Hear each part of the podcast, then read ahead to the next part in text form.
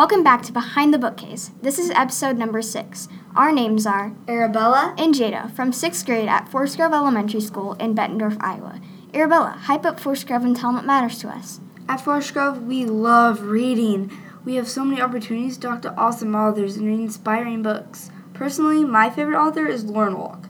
She's creative and ties all of her ideas together so they're easy to visually understand. Interesting. What title did you read from her? I read Echo Mountain. Cool. I'll have to put that on my list. One of the authors I love was Jenny Walsh. She articulates her thinking exquisitely and allows deep understanding from each piece she pulls out from the past. That way, people who weren't there in the exact moment can understand what's happened to us in previous years. Did she write I Am Defiance? Yes, she did. So you're telling me books like I Am Defiance and Echo Mountain, they impact us, give us new thinking, and open doors for understanding that's why we read? Absolutely. And when we can really understand their struggles and their challenges, we can take that and make something even better when those struggles and challenges come our way in the future.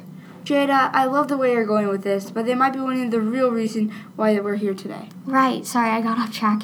Well, we're here to compare two books both of us have read called Night Diary by Veera Hiranandani and Donnie and The Canyon's Edge by Dusti Bowling. Both of these books are about 12 year old girls who experience reality being lost due to others' actions.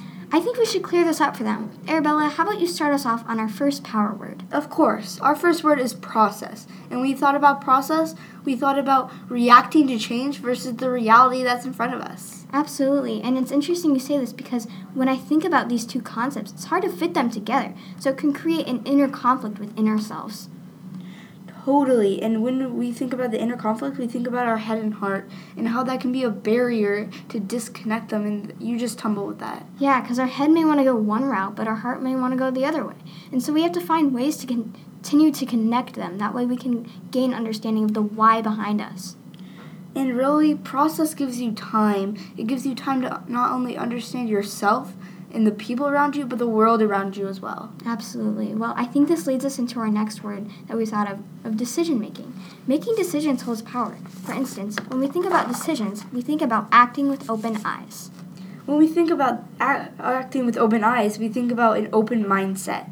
And when you look at that lens of an open mindset, you really see all of the possibilities and you think about the consequences of each pathway. Yeah, because we can't just decide right away where we're going to go. Decisions aren't always easy, and so we have to be educated before we make those decisions. We have to make an educated influence. Educated influences are important to keep in mind because we want to give people the right information for the right change.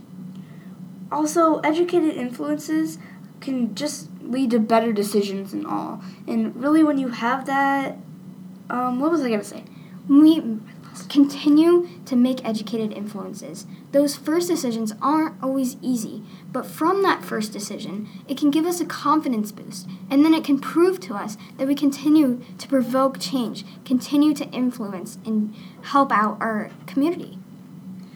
Well, so, really, are you telling me that decisions are really seeing possibilities in all scenarios that best fit your values? Of course.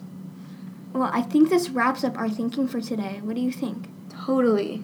We do have some thank yous to hand out, and we really appreciate Veera Hiranandani and, the, and Dusti Bowling. Your novels are so phenomenal, and we appreciate the lessons you provide in them. We'll definitely implement these in our future. Well, we'll see you on next time on another episode of Behind the Bookcase. Bye.